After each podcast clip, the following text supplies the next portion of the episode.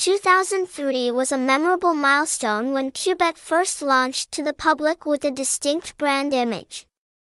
However, during the initial period of establishment, the house encountered many difficulties in accessing the market as well as finding customers. Until 2005, this was the boom period for the brand when it officially appeared in China. The number of players skyrocketed and the reputation of the house also continued to spread far and wide.